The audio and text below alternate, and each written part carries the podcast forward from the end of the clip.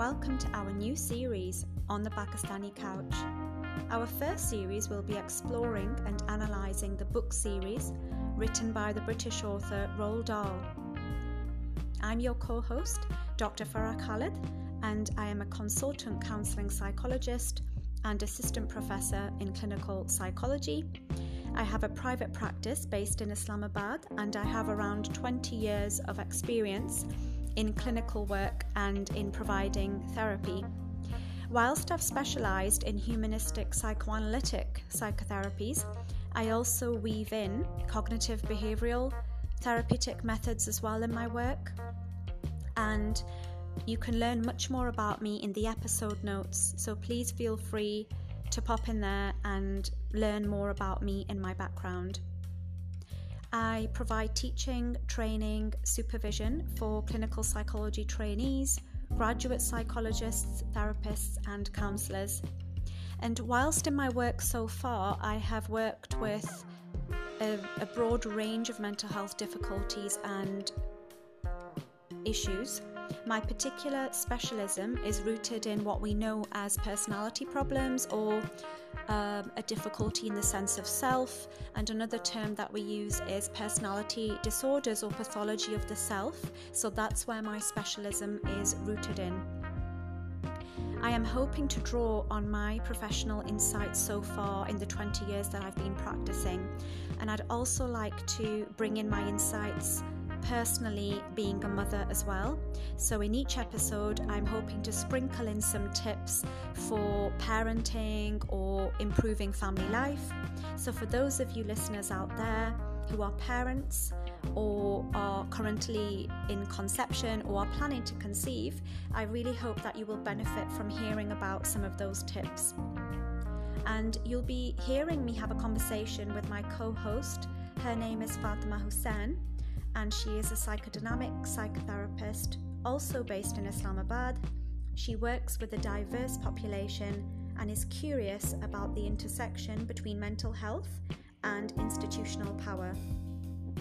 She feels very passionately about making therapy accessible and culturally appropriate to the Pakistani context. What I find really valuable in my work is I consider it to be a backstage pass into the human condition and dilemma. And I feel really honored that I'm allowed to share this journey with each of the people that come to see me. They allow me to witness their struggles and they give me permission to help them.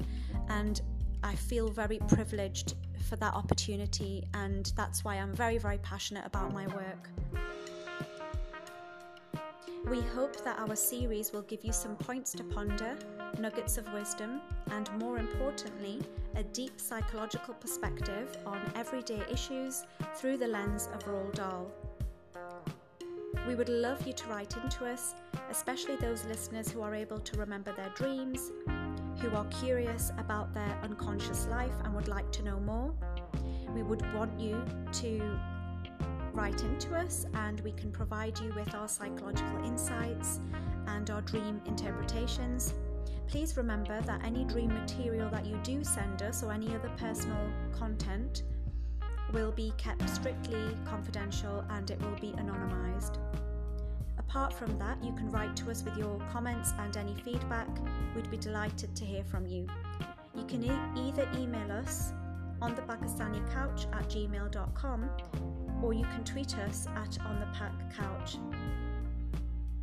We really hope that you enjoy our series.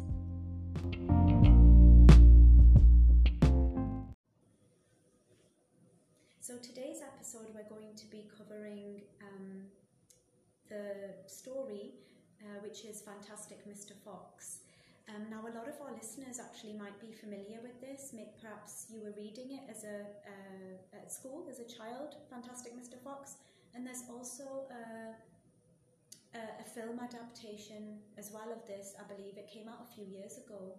Um, I've not actually seen the film, um, but first time learning that there is a film. Yeah, yeah. It's not. It's not. Um, it's like an animation. Animation. So it's an ah. animated version. But from my readings of the reviews, it wasn't really it didn't receive a lot of kind of you know positive uh, yeah it wasn't like like the it wasn't at all similar like the BFG was. The Mm. BFG was much more received, much uh, better Yeah. from the you know from the children um, in the 1980s. But anyhow, so let's talk a little bit about the plot of Fantastic Mr. Fox. So, Fantastic Mr. Fox is about um, Mr. Fox and his family. So he has a wife and he has four um, cubs, um, and there are three farmers. Um, they're called Bunce, Boggis, and Bean. Um, and so there are three farmers. Roald Dahl describes them as being quite um, gluttonous, really, in a way. So they're, they're, they're farmers and they have um, chickens, geese, um, and duck. Uh, so they have a lot of access to this kind of food. Um, they, uh, you know, it's it's an abundant supply, um, and it's it's very interesting how they're physically depicted. So uh, the three of them are very different. So one is described as being quite tall and lean. One is like a dwarf-like, very short, and then the other one, the other third farmer, is described as being quite heavy and and big. Uh, Roald Dahl describes him as being quite enormous. Um, so there are the three farmers, and then Mr. Fox has a habit of stealing from them um, for his for his children and his family. And the farmers then find out about Mr. Fox, and they're on a mission to shoot and find Mr. Fox and hunt him down. Naturally, um, so what they do is they, they try and they, they, they do get to Mr. Fox's hideout. They um, unfortunately shoot uh, his tail off, so Mr. Fox is castrated by his tail. Yes, he is. and yeah, he is, and so he's the poor thing's injured and wounded. And then the three farmers don't don't stop. They actually get machinery and diggery, and this sorry, not diggery. Um, they get uh, digging. So they actually dig um, down Mr. Fox's hole, um, and they're very very determined to kind of find and capture and kill Mr. Fox because because of the stealing.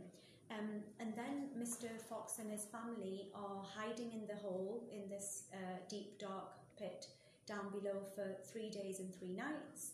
And I'm going to come back to that in a little while about the symbolism of that.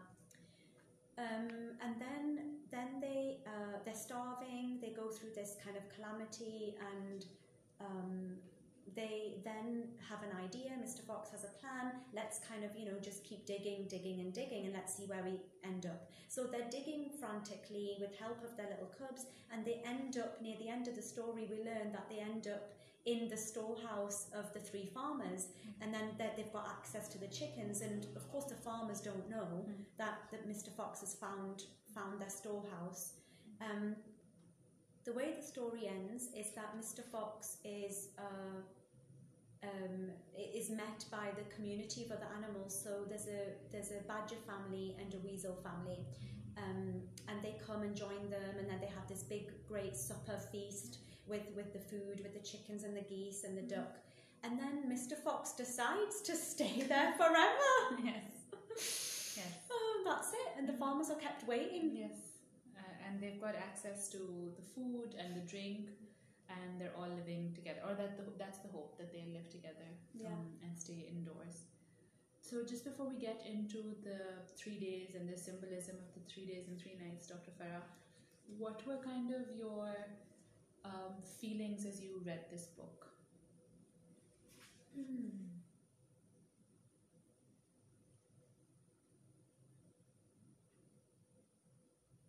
Like the emotional journey of reading it? Mm, I found quite. Um,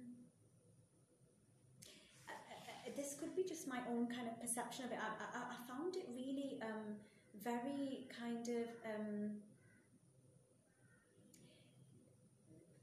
very light in some ways. Not, not. I'm looking for for the for the right word. Not superficial, but but maybe because I was going deeper within like what the meaning of stealing is and all of that. But I, I found it quite um, amusing at times what's happening, but but also very um, simple, light, light, a little bit sort of airy fairy, and you know for, for for a child. So I was kind of reading this. Okay, if I was a child reading Mm. this. Um, it would just not mean much. Like it would just be not mean very much, you know. Mhm. That oh, you just live forever, and it's a very happy ending, and Mm. all's nice and glory. We've got you know abundant access to food and no troubles in life. Mm. Um, then there was another adult part of me that felt really. Um, actually, I, I, now that you're asking me, there was a little bit of an annoyance, Okay. but perhaps at Roald Dahl. Okay. Okay. Tell us more about that annoyance. Uh, the annoyance about, well, hang on a minute, like, you can't just stay in a hole forever. Like, you've got to get out and face the world and you've got to grow. But I, I think that's my. That's my philosophical side speaking, and I know that that's a huge bias because uh, the way that I perceive, you know, my own wo- worldview and the way I perceive the world and things. But but I was slightly annoyed. Okay. Yeah, I felt myself being a little bit annoyed. Yeah, I can I can understand that. And like you said, it is a very it's a very fast read. It's you know you can finish it in, in one sitting, and it's, it's fast, and things happen very quickly one after the other. So I can imagine this being a really good book for children to read. Um, but I thought it was really dark. Like I thought about you know the potentially the children dying, them starving, the, Oh. the, the anxiety of being dug out of your home. Uh, I just thought like the undercurrent of it was so dark, Mm. um, and I'll go on to say more about that. But I, I can relate with that kind of dichotomy of it's like amusing and fast and uh, simple, and then also just like this deep stuff that's lurking underneath that children are probably not going to pick up on. But um, yeah, as an adult reading it, that's what it felt like. That's interesting. Hmm. Right, so why don't you tell us a little bit about the symbolism of the three days and three nights? Okay, so when I read this chapter, this is this is sort of like sort of halfway in between the story, in halfway into the story. Mr. Fox has a plan.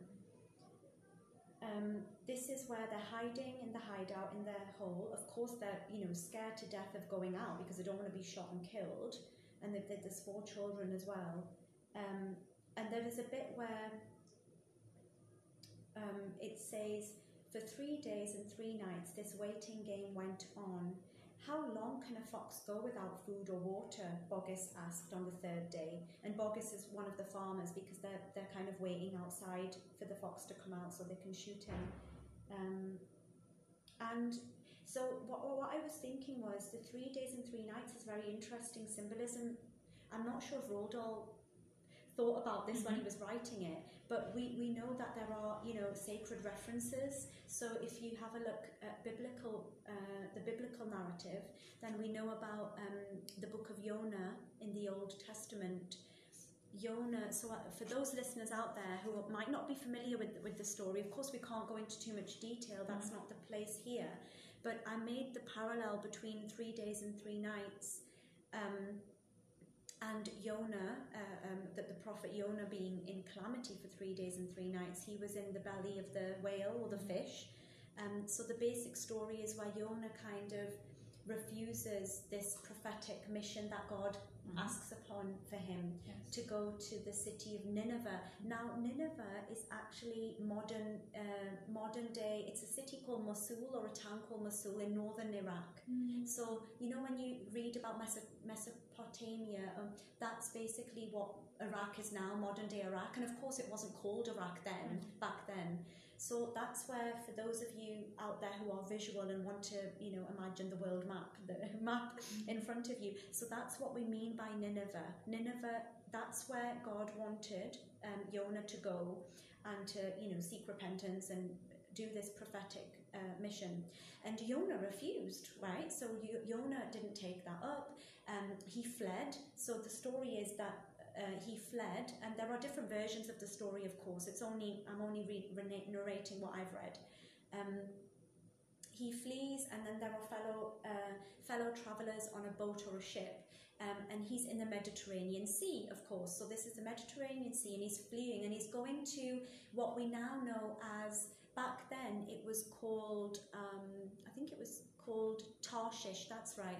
It was called Tarshish, but now it's the north of Gibraltar. So you know Gibraltar, Yeah. Gibraltar and Spain are very close together. Yeah. You can actually see. Gibraltar, yeah, from from Malaga. Mhm. Um, And so he fled. And if you can imagine, like the course of the sea, Mm. all the way down Mm. to the west Mhm. of the Mediterranean Mm. Mediterranean Sea. And so Jonah is is understands that you know God's angry with him. What's he done? There's a huge storm in the sea, a rageful storm. The fellow travelers are very annoyed with him that you know look what you've done because of your refusal. Where you know in this storm now we're going to die. So Jonah sacrifices himself and says, "Okay, just throw me out into the sea." And they do. They throw him out into the sea, and he's about to drown. Mm-hmm. So the story goes that God saves him, protects him by putting him, well, he gets swallowed up by a, whale or a big fish. Mm-hmm. And then he's actually sitting in the belly for three days and three nights before um, the whale spits him up, vomits him back up. Mm-hmm. And guess where he ends up? Mm-hmm. Back to the city of Nineveh, where he refused, refused God's mission. Um, so, so the reason why I'm drawing a parallel is Yeah. because with Mr. Fox, right? Although we know Mr. Fox isn't a human, he's an animal, but Yeah. uh, is Mr. Fox is, is has, has come so close to the encounter of death, and not only of his own death, but the death of his family. Um, you know, they're starving. They could have died if they hadn't dug and dug and dug and found the storehouses. And the way that I'm seeing it is that Jonah kind of, even though he was still apparently angry with God, um, he accepted, he repented, and, and I, I suppose I'm suspecting, um, what from what I know about the human psyche, um, is maybe Jonah um, evolved psychologically. Maybe he had some psychological growth. Maybe he had a personality change. You know what we say is personal growth, where we let go of our old beliefs and habits and things like that, and we come to a new level of psychological being and understanding, right? Um, I'm only guessing that that's what Yona, what happened to Yona after he uh, repented and completed the mission that he needed to do, you know, with, with the people of Nineveh. Um, and with Mr. Fox, we don't actually see that happen. What happens is he, he it, it's almost like I, I don't. This is a very strong view, and I know that, but I don't see any humbling of Mr. Fox. Like, yes, of course, who wouldn't want to feed your family forever because you found these storehouses? But but has he really taken a, a spiritual lesson or a what what has he learned from being so close to his family dying? Hmm. I think that's a really good question.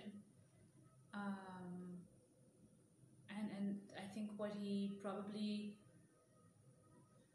maybe not learned, but he maybe doesn't want to put his family and himself in that situation again. So he decides that the safest way is to not do anything at all, um, and and not have growth in some way, which I know we'll talk about later in the uh, in this episode. Uh, but that's a really interesting connection, and I'm sure, but I'm assuming that for Roald Dahl it wasn't an intentional parallel that he drew, but it seems quite significant in terms of the number three. Yeah, yes, and number three as well. Um, so I, I was also thinking connected to this.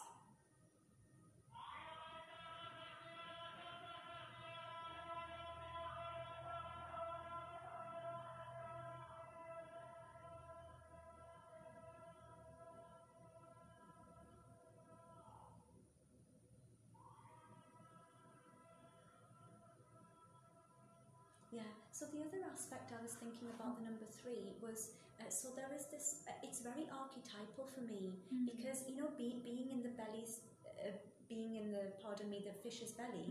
It's like being back in the mo- mother's womb, right? In the darkness, the primordial kind of unconscious. And then when Jonah's spat out again, he's given a second chance, right? It's kind of like a rebirth. That's it. Mm. Yeah, I hadn't thought of it like that. Yeah, rebirth, and that, that's why I was thinking, well, Mr. Fox, has he really had a rebirth of his, you know? But but no, you're, you're right. He's not going to, you know, he's going to be thinking about survival. Um, yeah, so I thought it was very archetypal, and also, you know, the moon. If we look at the lunary, lunary, um, uh, uh, celestial body that we have, which is the closest to our planet, is the moon, and the moon actually also spends three days in full darkness. We don't see anything when it's, you know, before the new moon comes out. The lightness, the consciousness. Yeah. Okay. interesting. Mm. And I know three, the number three is significant in other ways in, in kind of the, you know, in our profession, Dr. Farah, you might not want to go into that. But it's also three farmers, uh, so that's another three. So I I wonder what you've made of Oh.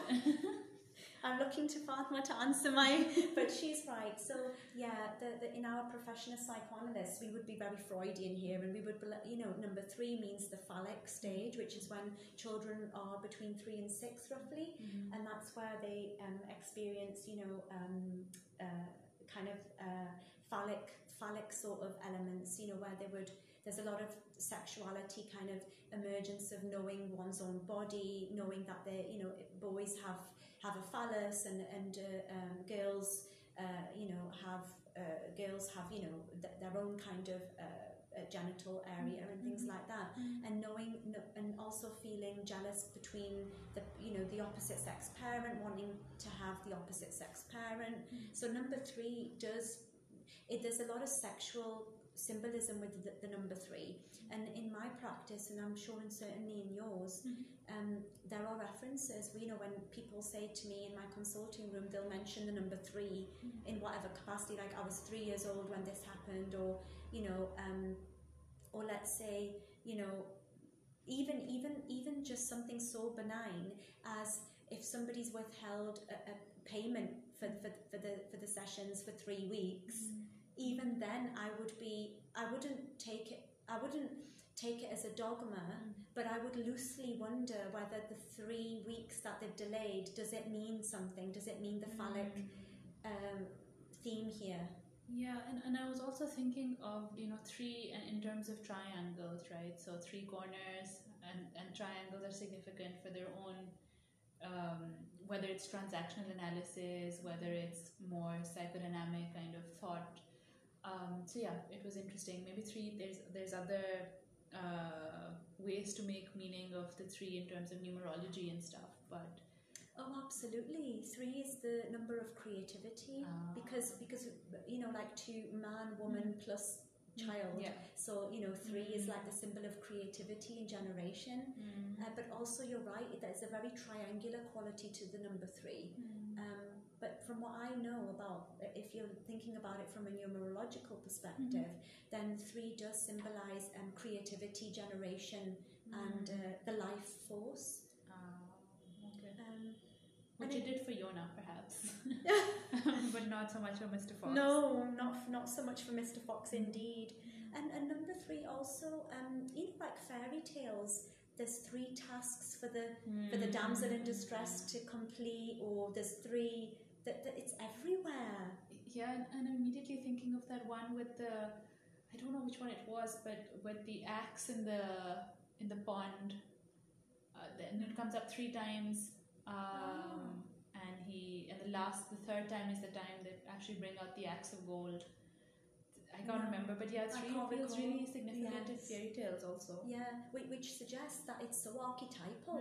S- Three is very archetypal. Yeah. Light, light, a little bit sort of airy fairy, Mm. and you know, for, for, for a child. So I was kind of reading this. Okay, if I was a child reading this, um, it would just not mean much. Like it would just be not mean very much. You know Mhm. that oh, you just live forever, and it's a Mm. very happy ending, and Mm. all's nice and glory. We've got mm, you know abundant access Mm. to food and no troubles in life. Mm. Um, then there was another adult part of me that felt really. Um, actually, I, I, now that you're asking me, there was a little bit of an annoyance, Okay. but perhaps at Roald Dahl. Okay. Okay. Tell us more about that annoyance. Uh, the annoyance about, well, hang on a minute, like, you can't just stay in a hole forever. Like, you've got to get out and face the world and you've got to grow. But I, I think that's my. That's my philosophical side speaking, and I know that that's a huge bias because uh, the way that I perceive, you know, my own wo- worldview and the way I perceive the world and things. But but I was slightly annoyed. Okay. Yeah, I felt myself being a little bit annoyed. Yeah, I can I can understand that. And like you said, it is a very it's a very fast read. It's you know you can finish it in, in one sitting, and it's, it's fast, and things happen very quickly one after the other. So I can imagine this being a really good book for children to read. Um, but I thought it was really dark. Like I thought about you know the potentially the children dying, them starving, the, Oh. the, the anxiety of being dug out of your home. Uh, I just thought like the undercurrent of it was so dark. Mm. Um, and I'll go on to say more about that. Mm. But I, I can relate with that kind of dichotomy of it's like amusing and fast and uh, simple, and then also just like this deep stuff that's lurking underneath that children are probably not going to pick up on. But um, yeah, as an adult reading it, that's what it felt like. That's interesting. Hmm. Right, so why don't you tell us a little bit about the symbolism of the three days and three nights? Okay, so when I read this chapter, this is this is sort of like sort of halfway in between the story, in halfway into the story. Mr. Fox has a plan. Um, this is where they're hiding in the hideout in their hole. Of course, they're you know scared to death of going out because they don't want to be shot and killed. And they've, there's four children as well. Um, and there is a bit where um, it says for three days and three nights, this waiting game went on.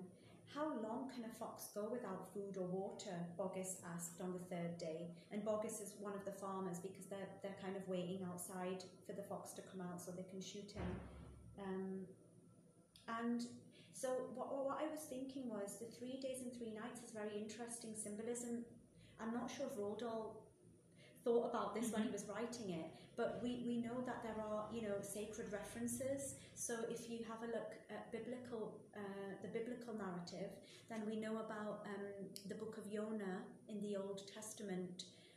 Jonah. So uh, for those listeners out there who might not be familiar with with the story, of course we can't go into too much detail. That's not the place here.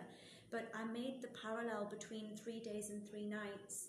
Um, and Jonah, uh, um, that the prophet Jonah being in calamity for three days and three nights, he was in the belly of the whale or the fish.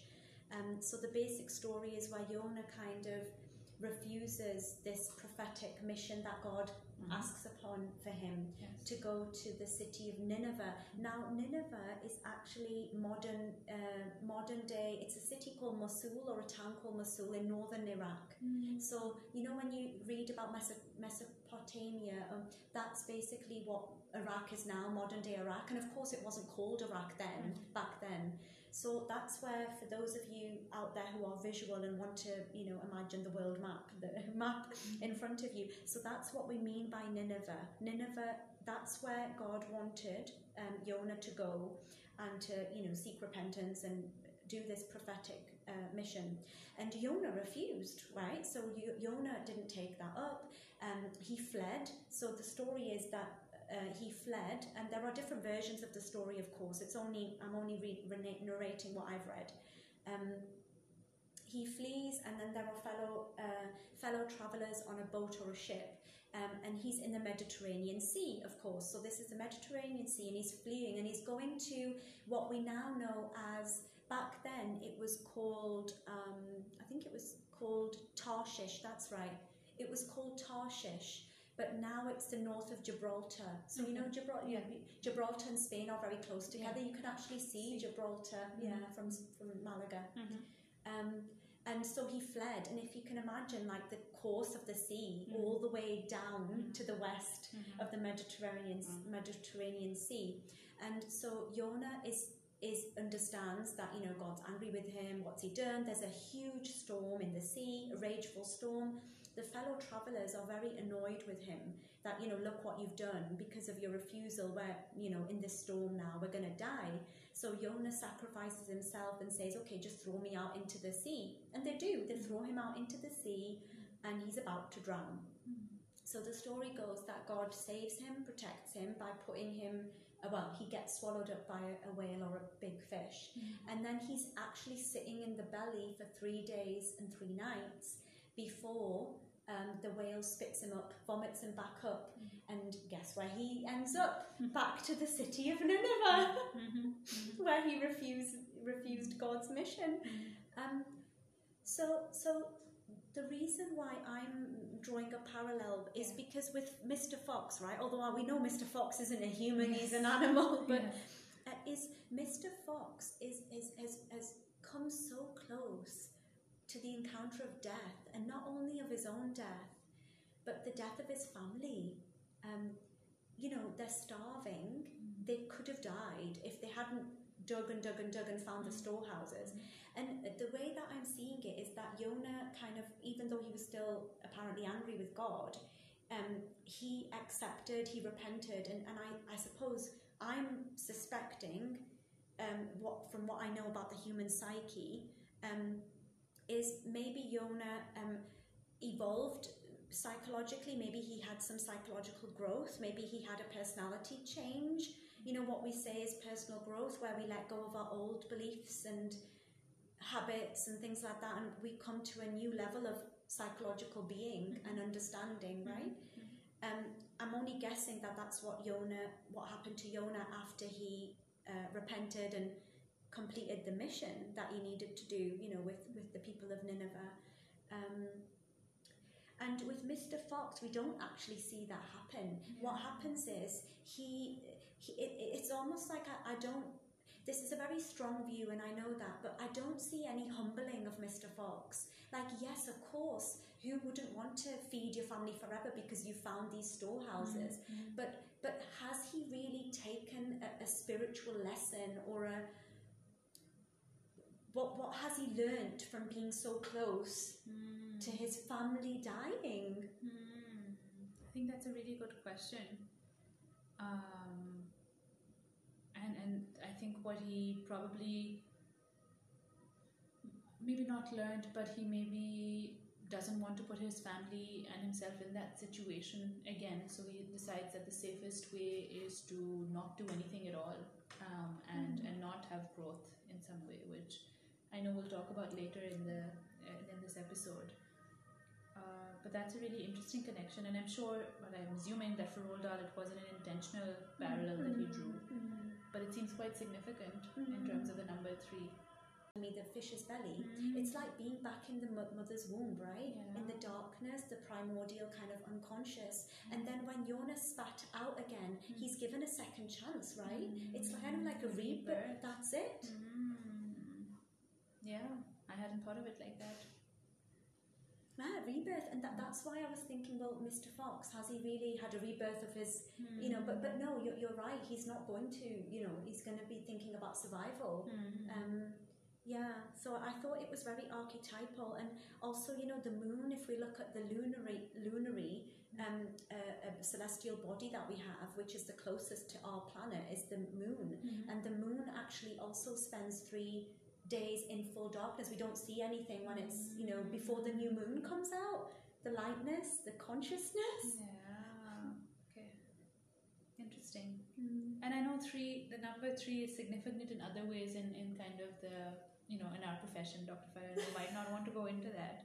But it's also three farmers, uh, so that's another three. So I I wonder what you've made of that. Oh. I'm looking to Fatima to answer my, but she's right. So yeah, the, the, in our profession as psychoanalysts, we would be very Freudian here, and we would, you know, number three means the phallic stage, which is when children are between three and six, roughly, and that's where they um, experience, you know, um, uh, kind of uh, phallic, phallic sort of elements, you know, where they would. There's a lot of sexuality, kind of emergence of knowing one's own body, knowing that they, you know, boys have have a phallus and and uh, um, girls, uh, you know, have uh, girls have you know th- their own kind of uh, genital area and things like that, and knowing no- and also feeling jealous between the you know the opposite sex parent wanting to have the opposite sex parent. So number three does it. There's a lot of sexual symbolism with the, the number three, and in my practice, and I'm sure and certainly in yours, um, there are references. You know, when people say to me in my consulting room, they'll mention the number three in whatever capacity. Like I was three years old when this happened, or you know, um, or let's say, you know, even even even just something so benign as if somebody's withheld a, a payment for, for, for the for the sessions for three weeks, even then I would be I wouldn't take it I wouldn't take it as a dogma, but I would loosely wonder whether the three weeks that they've delayed does it mean something? Does it mean the phallic um, theme here. Yeah, and, and I was also thinking of, you know, three and in terms of triangles, right? So three corners and, and triangles are significant for their own, um, whether it's transactional analysis, whether it's more psychodynamic kind of thought. Um, so yeah, it was interesting. Maybe three, there's, there's other uh, ways to make meaning of the three in terms of numerology and stuff, but Oh, absolutely. Three is the number of creativity Ah. because because you know like two man, woman plus child. yeah. So you know three is Mm. like the symbol of creativity and generation. Mm. Uh, but also you're right. There's a very triangular quality to the number three. Mm. Um, but from what I know about, if you're thinking about it from a numerological perspective, then three does symbolize um, creativity, generation, and uh, the life force. Ah, okay. Um, Which you did for Jonah, perhaps, but not so much for Mr. Fox. No, not not so much for Mr. Fox, indeed. And, and number three also, um, you know, like fairy tales. There's three tasks for the for the damsel in distress to complete, or there's three that, that it's everywhere. Yeah, and, and I'm immediately thinking of that one with the, I don't know which one it was, but with the axe in the in the pond, uh, then it comes up three times, um, and he and the last, the third time is the time they actually bring out the axe of gold. I can't No, remember, but yeah, it's really recall. really significant in fairy tales also. Yeah, which, which suggests that it's so archetypal. S- Three is very archetypal. Yeah.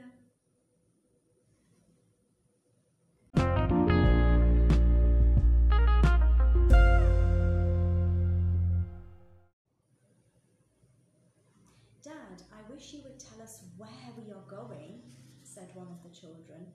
I dare not do that, said Mr. Fox, because this place I am hoping to get to is so marvellous that if I described it to you now, you would go crazy with excitement. And then, if we failed to get there, which is very possible, you would die of disappointment. I don't want to raise your hopes too much, my darlings. So this is a little uh, passage from the story when Mr. Fox and his four children are digging their way through the hill down to the cellars of the the farmers, trying to get food because Mr. Fox, from his numerous trips to the farms, remembers um, that if he takes a particular path, he might end up where the chickens are. Is it chickens? Or some one of the other birds Yeah, Are- duck or geese. are um, stocked. And at this point, he's not told the children where he's going because he doesn't want to disappoint them, and they haven't eaten again for three days and three nights. Um, so, potentially coming across uh, food would, would be very big, and also the and not coming across it when they're looking forward to it would be very disappointing. But the thing that stands out for us, Dr. Farah, in this is um, if we look at it through the lens of parenting and of children and disappointment, how, what do you think? Um, uh, do you think it's important for children to experience disappointment, or should that be something they should be protected from? Hmm. I have a I have a strong sense about I think not just as a psychologist but also being a parent myself. Um, it depends on how old the child is, of course, like how old your, your children are. I mean, it would be very different to when you're parenting an 18 month old or a six month old baby, or let's say a six year old child. There's a huge difference because you know once once your child has language, you know above two, three, let's say, and they've got some sentences forming and they're able to communicate with words. Um, there's no reason why you can't, as a parent, kind of talk uh, in child appropriate language. You know, like if if I mean, I mean, we're using Mr. Fox's example because it's part of the story. Um, that Mr. Fox has found the storehouse, but he wants to keep it very private yet. He doesn't want to disappoint his children. And I really understand that because Mr. Fox probably would feel really hurt himself. He wouldn't. I think it, it's not just about. Um, it, it's it's not just about like okay we want to protect our children from feeling disappointed i think the protection can go so far i mean I'm, i feel very strongly that depending on the age of your child it's really important for them to uh, experience some kind of disappointment. Mm. Like I, I think I mentioned in the previous episode that failure is very, very important. Mm. And if I was to give some gift, if I was to give one single gift to my own son, Mm. it would be like, son, you've got to fail at Mm. least once in your life because that's going to give you so much you know, Mm. growth, maturity. And I'm not saying that's the only thing. I think around that, around the failure or the disappointment, you've got huge opportunities as a mom or a dad to kind of give them a sense of achievement, boost their self esteem, Mm. praise their work, whether it's a drawing that they've made or I don't know. Mm. Uh, maybe during potty training, a piece of poo they've, Mm. they've left for Mm. you, and you know, Mm. Mm. things like that. But Mm. coming back to your um, Question. yeah, Fatima, yeah, coming back to your question is, I, I do. I think I think that there are times when yes, you protect them, Mm. but but there are times, and you've got to get the timing right as well. I think here, of course, Mr. Fox is thinking, oh, you know. Um, they're so hungry, they're so livid with like they're so livid, they're so ravishing with hunger that um, do I tell them and then if they don't get it, Mm. They're going to be disappointed. But I Mhm. think it's more about Mr. Fox's own handling of that because it's it's you've got to handle your own disappointment. But when your child in front of you has a you know like has a temper tantrum, let's say because they didn't get what they wanted, what they hoped for, Mm. there's a feeling of deprivation and in a very subtle way though that's where shame comes in i know this is about food and this it you i think listeners out there you might think this is nothing to do with like humiliation Mm. but have you ever have any of you ever out there even you fatima Mm. have you ever gone out to a grocery store right and you've got your list of well I've, i always take lists because i'm a list person Mm. but you've got your list of items that you want, right? And you're kind of looking and you're kind of like, you know, enjoying your trip and, and, and you're looking through the shelves and the aisles and you're kind of looking for the thing that you want. Mm. And and, and you it's not there. Mm. Like Yeah. there is this sense of disappointment um, and, and deprivation is the word that's used. Mm. but only if you've got to really notice you've got to be very self-aware though to Mm. notice that it, there's a degree of shame like I want I want I wanted that. It's on the list but the shelf's empty. Like it's there's nothing there. And oh what do I do now? Then you've got to think of a second option or you go home without it. That and I, I don't know again this just been my my own Yeah, yeah, that makes sense. And I think that there's another layer to this that I was thinking of. It's um, as parents, um, people want to protect themselves from that feeling of I've been a bad parent, right? So sometimes that withholding of things or information or whatever is the whatever we imagine is going to disappoint the children of course it's to serve children. I understand that and to protect them in some way but it's also to protect the parent from feeling like they've been a bad parent um, and the guilt of that. Would you would you agree dr I would definitely, indeed, I think so, and it relates to you know my, my earlier point. You, Mm. you, yes, you're so right, Fatima. That it, it, see as a parent, that's where resilience comes in, and you know what? It's not easy. I Mhm. know for parents out there, it's not easy because you can't. You've got to handle your own feeling, but also like if I disappoint my child, there are so many parents out there. It's universal. Mm. There's we're, we're not born knowing how to parent, although some of us or mm, you know, a, a large degree of the population have a very natural maternal tendency. Mm. But but there's a there's tons of people out there who j- mothering does not come naturally to them. Mm. Like you know, and so so it's like it's not just um, oh my you know if if your child's crying or saying things like you know I didn't get it and I'm upset and they're just having a fit of you know they're in a rage or they're just so so upset and crying their eyes out then you, you also have to hold yourself like oh i've disappointed my, ch- my child because they haven't got what they what you know they wanted and mr fox doesn't want to i, I think also maybe maybe a, a related aspect to what you've just said Mhm. fatima is protecting yourself from being perceived as a bad parent not just by your own inner voice Mhm. but your child Mm. But, it's also an evasion of responsibility in a way because it's almost like Mr. Fox is like, I don't want to disappoint you, so I'm not going to take I'm not going to say it because then I'll be held responsible and I'll be responsible then for mm. managing and clearing up the Yeah. emotional mess, you know, that comes up with being. Yeah.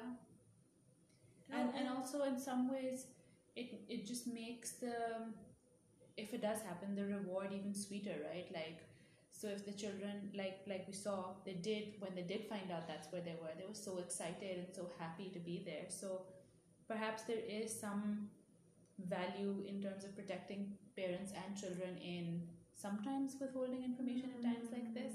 Um, but not to take away from the point that you made earlier, Dr. Farah, that disappointment's also essential and it's something that's developmentally quite Mm. necessary for Mm. children to experience.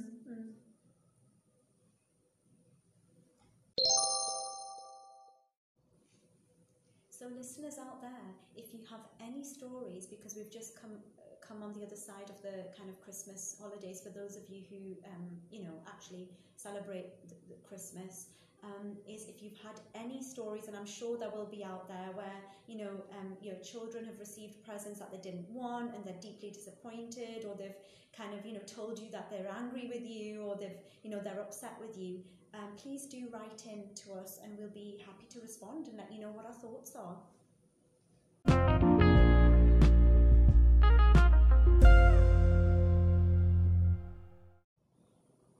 Suddenly, Badger said, Doesn't this worry you a tiny bit, Foxy?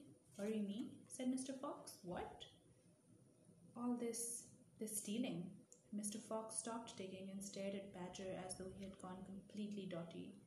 My dear old furry frump, he said, do you know anyone in the whole world who wouldn't swipe a few chickens if his children were starving to death?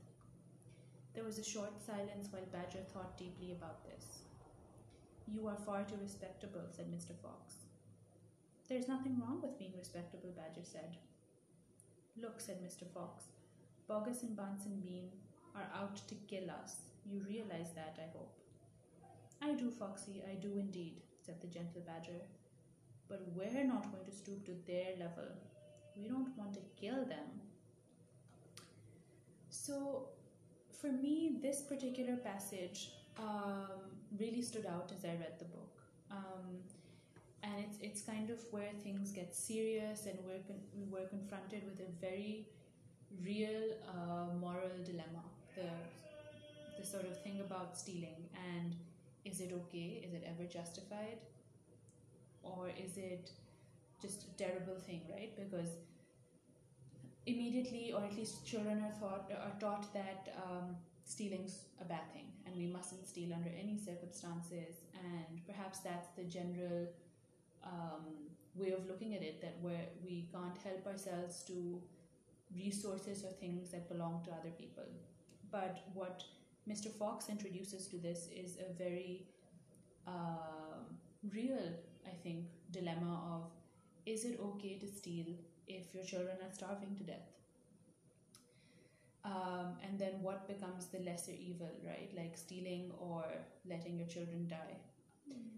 So uh, I know, Dr. Farah, you will have a different perspective, and, and we can hear um, what you have to say about that. And for me, though, reading it immediately, I, I know Roald Dahl probably didn't write it with this uh, intention, and his political views were quite different from um, what, the way that I read it, and perhaps ours, uh, and it was written in a different time. So it was probably not intended to be written like this, but immediately off the top of my head, I thought of kind of this um, right wing immigration, Brexit, imperialism kind of, um, you know, lens, which you know me is kind of the way that I, mm-hmm. I do like that intersectional approach.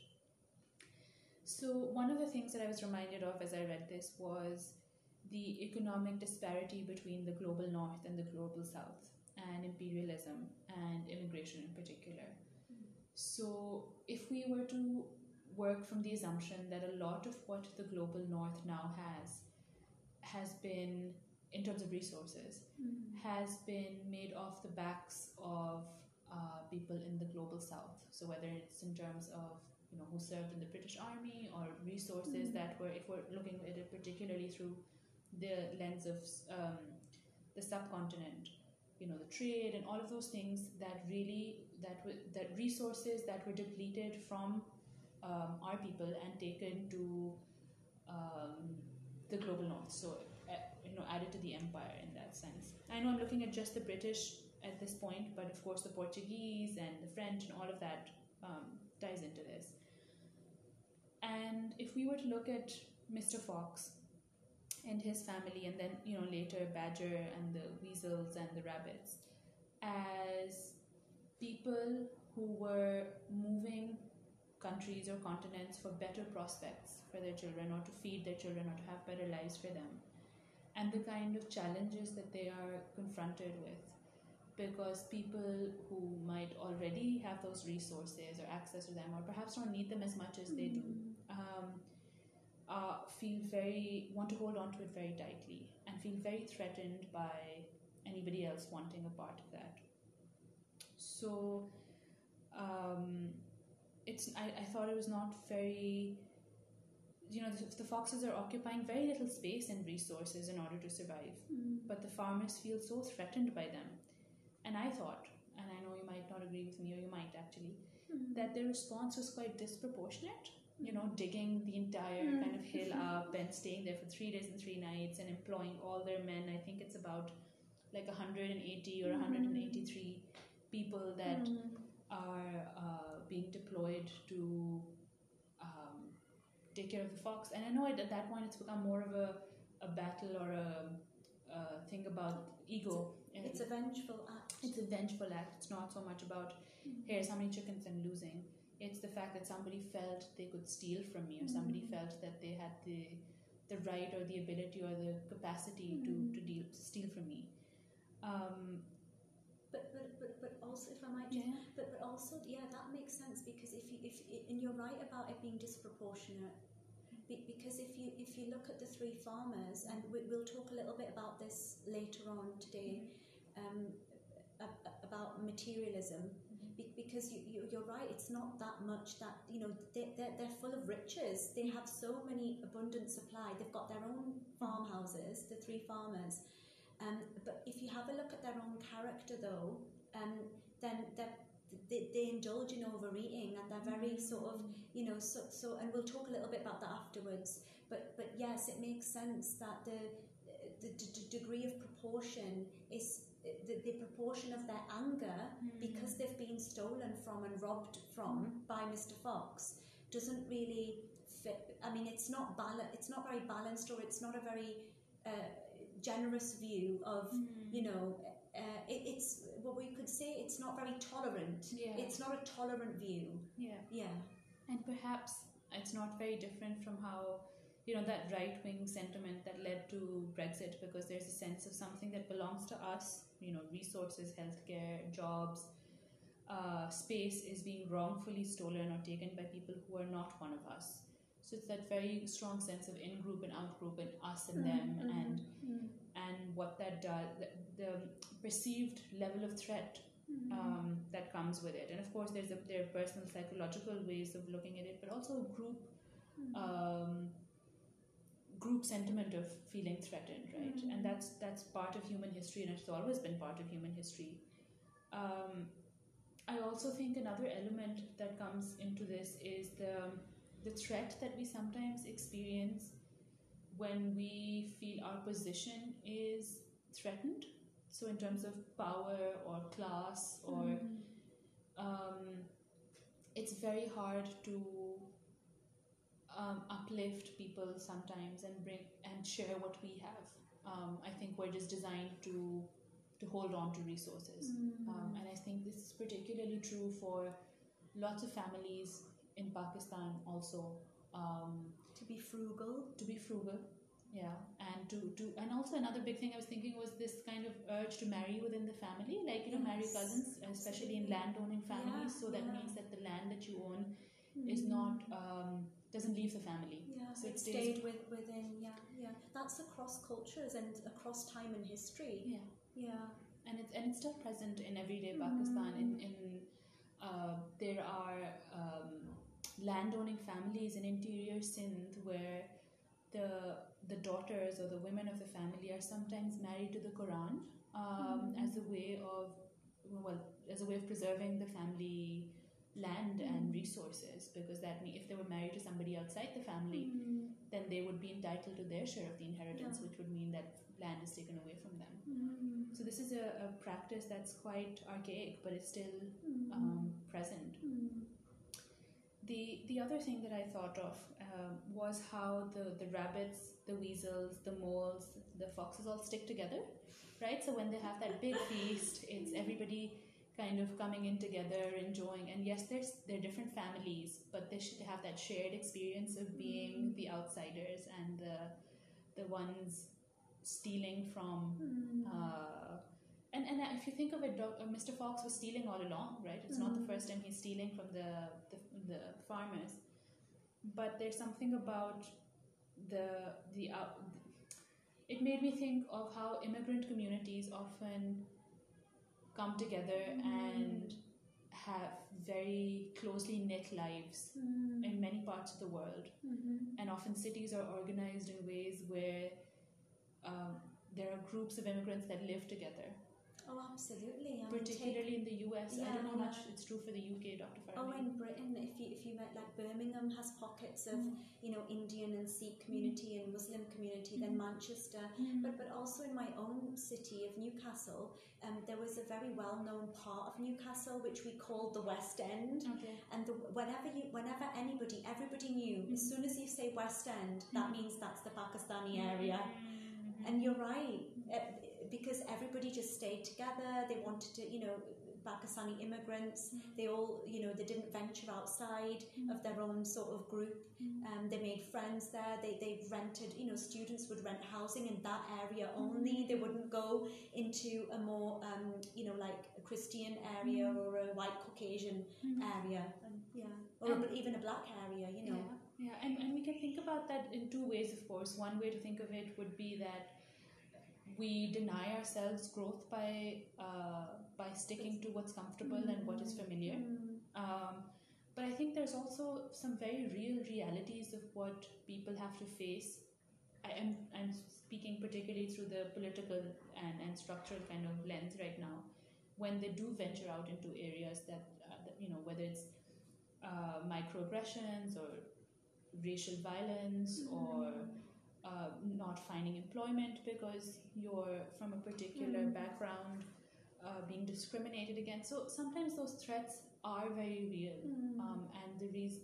So it's, it's a difficult thing to fully understand. That do we do we withhold and stay back and and uh, prevent growth, or do we put ourselves out there and risk um, attacks?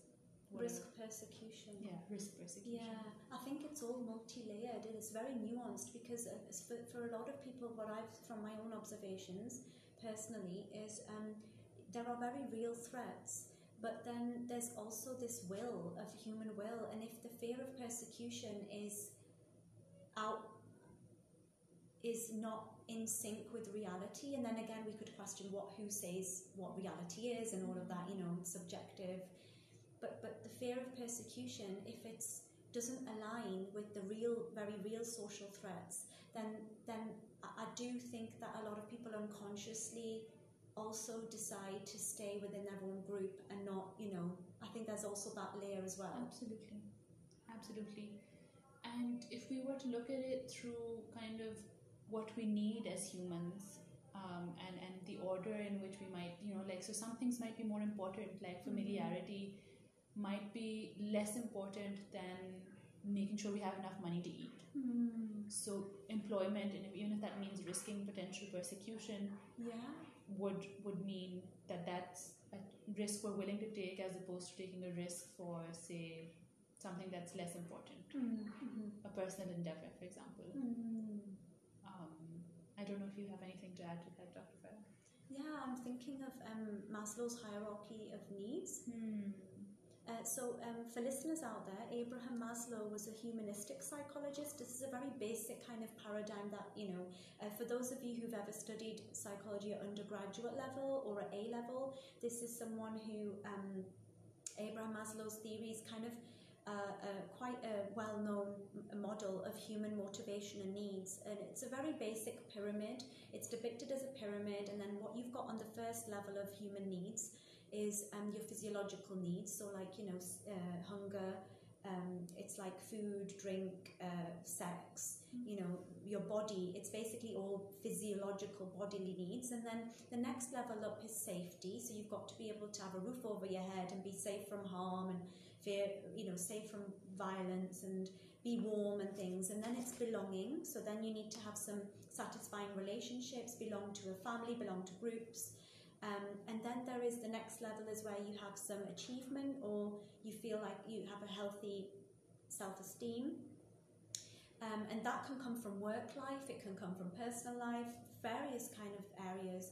Um, and then the, the very top of the pyramid is actually what Abraham Maslow argued is where we have self actualization and it's a desire to become everything that one is capable of. Hmm. So, like reaching your full potential, and there are so many souls that pop up on the planet, leave the planet, and they've never self-actualized. And it's i feel really sad when i think about how many souls our ancestors hmm. have gone through so much suffering and hmm. calamity. And we as a species right now are, are probably with if we have a look at the pyramid right? Mm-hmm.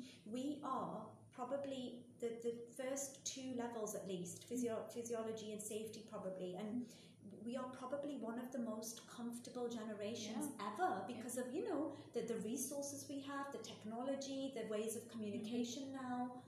And and I was reading somewhere that this time is actually the most peaceful time in terms of human history ever, with the number of wars or violence that's existed, right? yes So technically, we live in the ti- in times that are safest um, in human history, which is I'm not, yeah, you know, I'm not surprised, Fatima. I think that makes sense, which shows that that's why when I say I actually have a degree of, I I feel really, uh, what what could I call it? Mour- mourning's probably a very strong word because I'm not outwardly mourning in a very you know melancholic sense Mm. but I do feel a degree of sadness when I think about our ancestors and where we've come from Yeah. and how you know humanity i mean not not uh, i mean humanity as a whole Mm. or all of our ancestors on the planet Mm. Have gone through wars like you said mm. um, you know and, and they didn't have these resources. They were away from family. Mm. I mean yes we've gone through a massive pandemic. That's a trauma in itself. Mm. We're still trying to adjust as a species to this but but we now we have phones we can video call our family and friends Yes. they're just a call away we can see their faces we can hear their voices what about the times when um, you know it would it would have to take a telegram or you'd have to book a call from your local Yeah. post opera you know It's really interesting. I was reading somewhere else the other day that you know um, I don't know how familiar you are. I'm sure you are with the with the rukhsati kind of thing Yeah. of the of the Pakistani weddings where the the bride is leaving the home and it's so deeply embedded into our cultural fabric that crying and separation thing because in in ancient times uh, that would mean that the girl was leaving the village and possibly never saw her family again Mm. um, or like it would be incredibly hard to make that commute to see her family.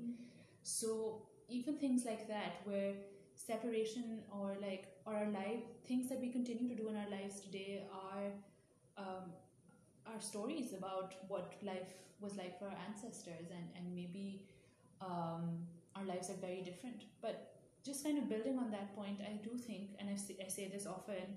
I don't know if you'll agree with me, Dr. Farah, but I think that counseling or therapy is something that is um, a luxury that we can indulge in after we've had our basic needs met. Um, I know this is a this is a radical perspective to hold in some way, where yes, therapy should be accessible for people who are um, homeless or you know going through very difficult times in terms of physiological and actual security. Security, but I think you need to have a certain level of stability in those areas to be able to engage in the process of therapy. Uh, so I would not. I do think that there's a certain amount of readiness that people or there, there's three things right like how able are they to use the there's space yeah the, uh, the willingness, the Motivation. the, the willingness, the accessibility, and the ability to kind of use the space changes with how much of your needs at the bottom of the pyramid are met to be able to self-actualize. ah, That's I disagree. Do you? Yeah. Well, I, actually, no. I would say I agree to an extent, but I, then I depart from that. Okay. Yeah. tell us more about that if you want. Okay.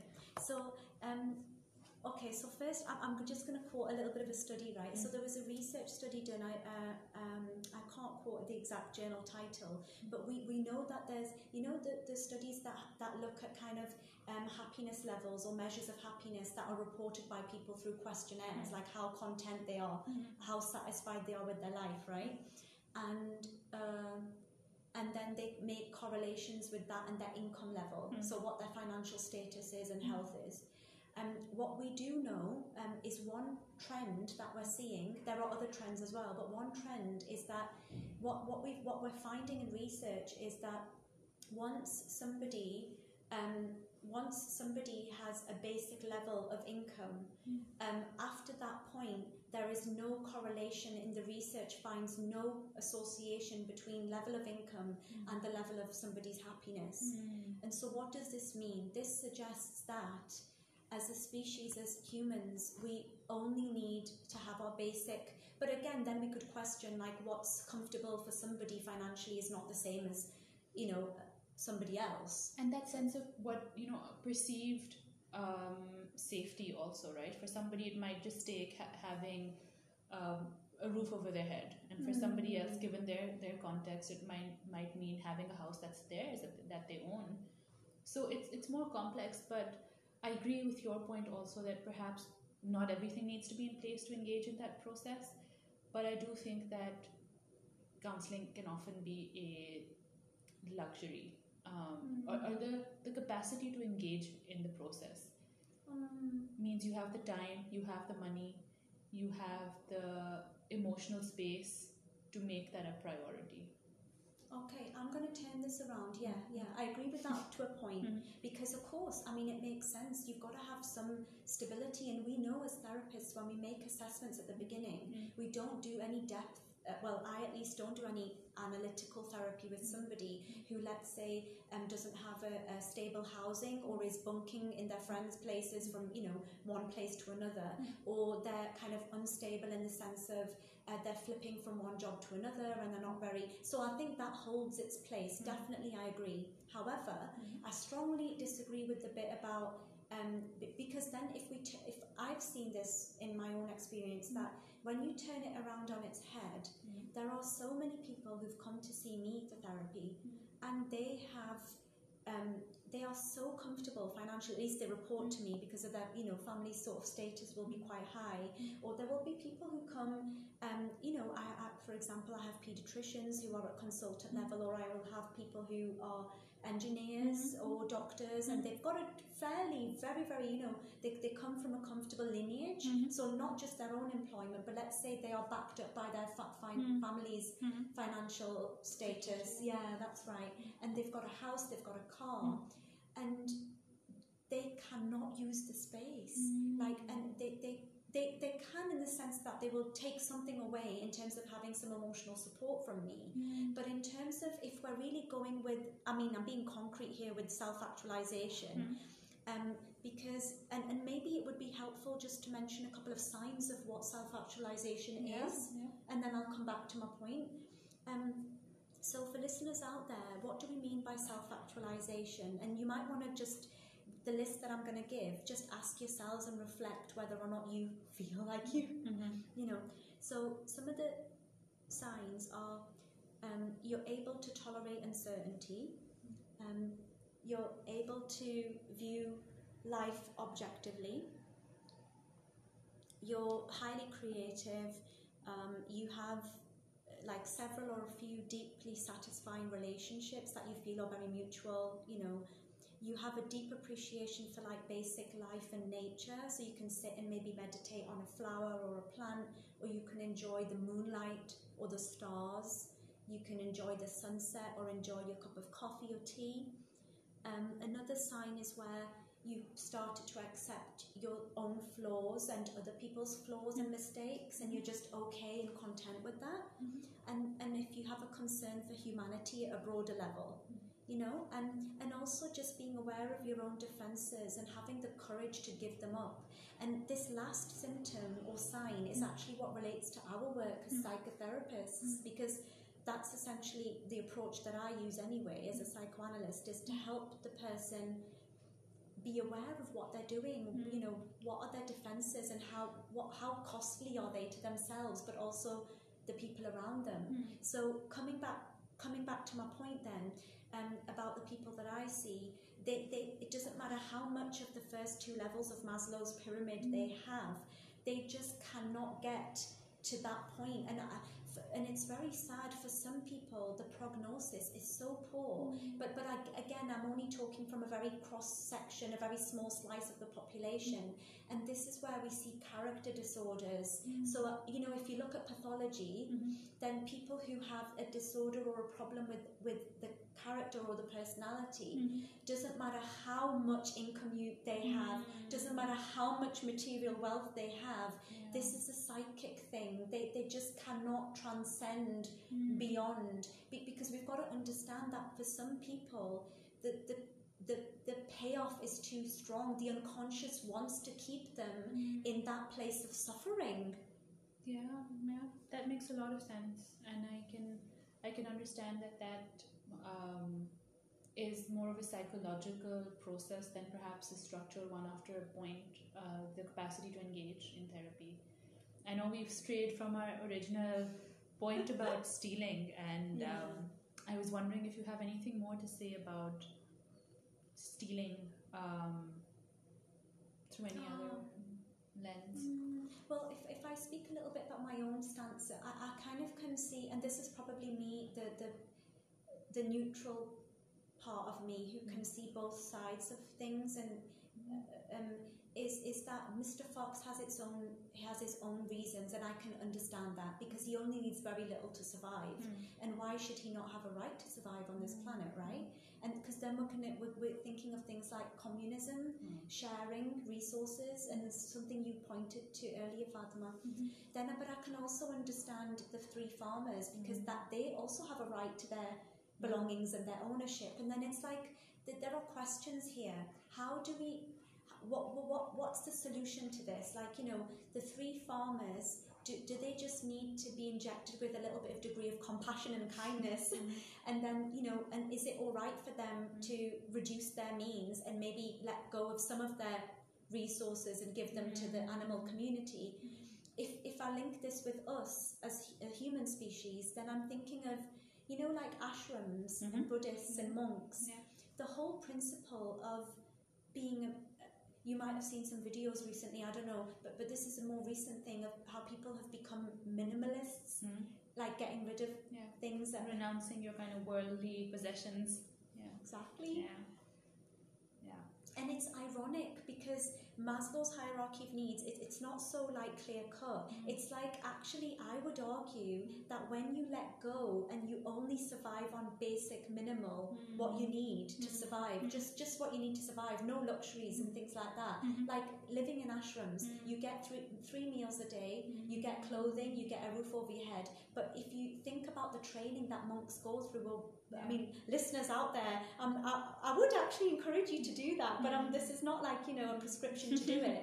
But please do try. Go go on a retreat Mm. for like a few days away from family and friends, and just notice enlightenment and being maybe enlightenment's a bit too idealistic because we're all flawed, right? When but but just getting to that place of you know um, self-actualization it i feel it can only happen when you've lost everything you've got from my own personal experience but you've got to lose you've got to lose something very valuable or precious in your life to you know well not for everybody Mm. because mr fox doesn't Well, he loses his tail.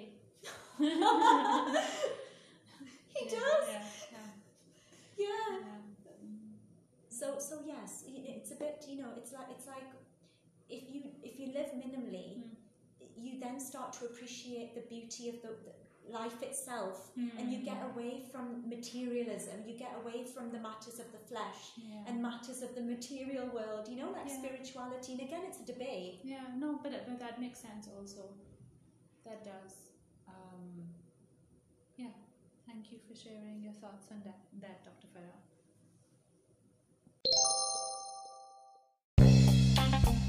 Thank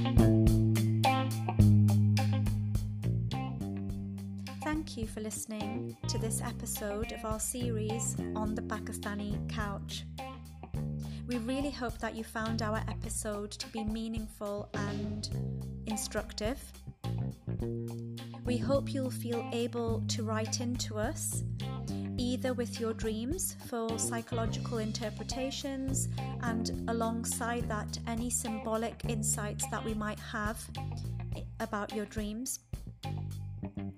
Your dreams will be anonymized and any personal details won't be shared. We also hope you'll be able to give us any feedback that you might have to further improve our series and any questions or comments that you want to share with us. We're very responsive, so when you do reach out, you'll receive a reply within 24 to 48 hours. There are two main ways that you can write into us. The first is to email us on the Pakistani couch at gmail.com, and you might also wish to send us a tweet at on the pack couch. Until next time, take good care of yourselves.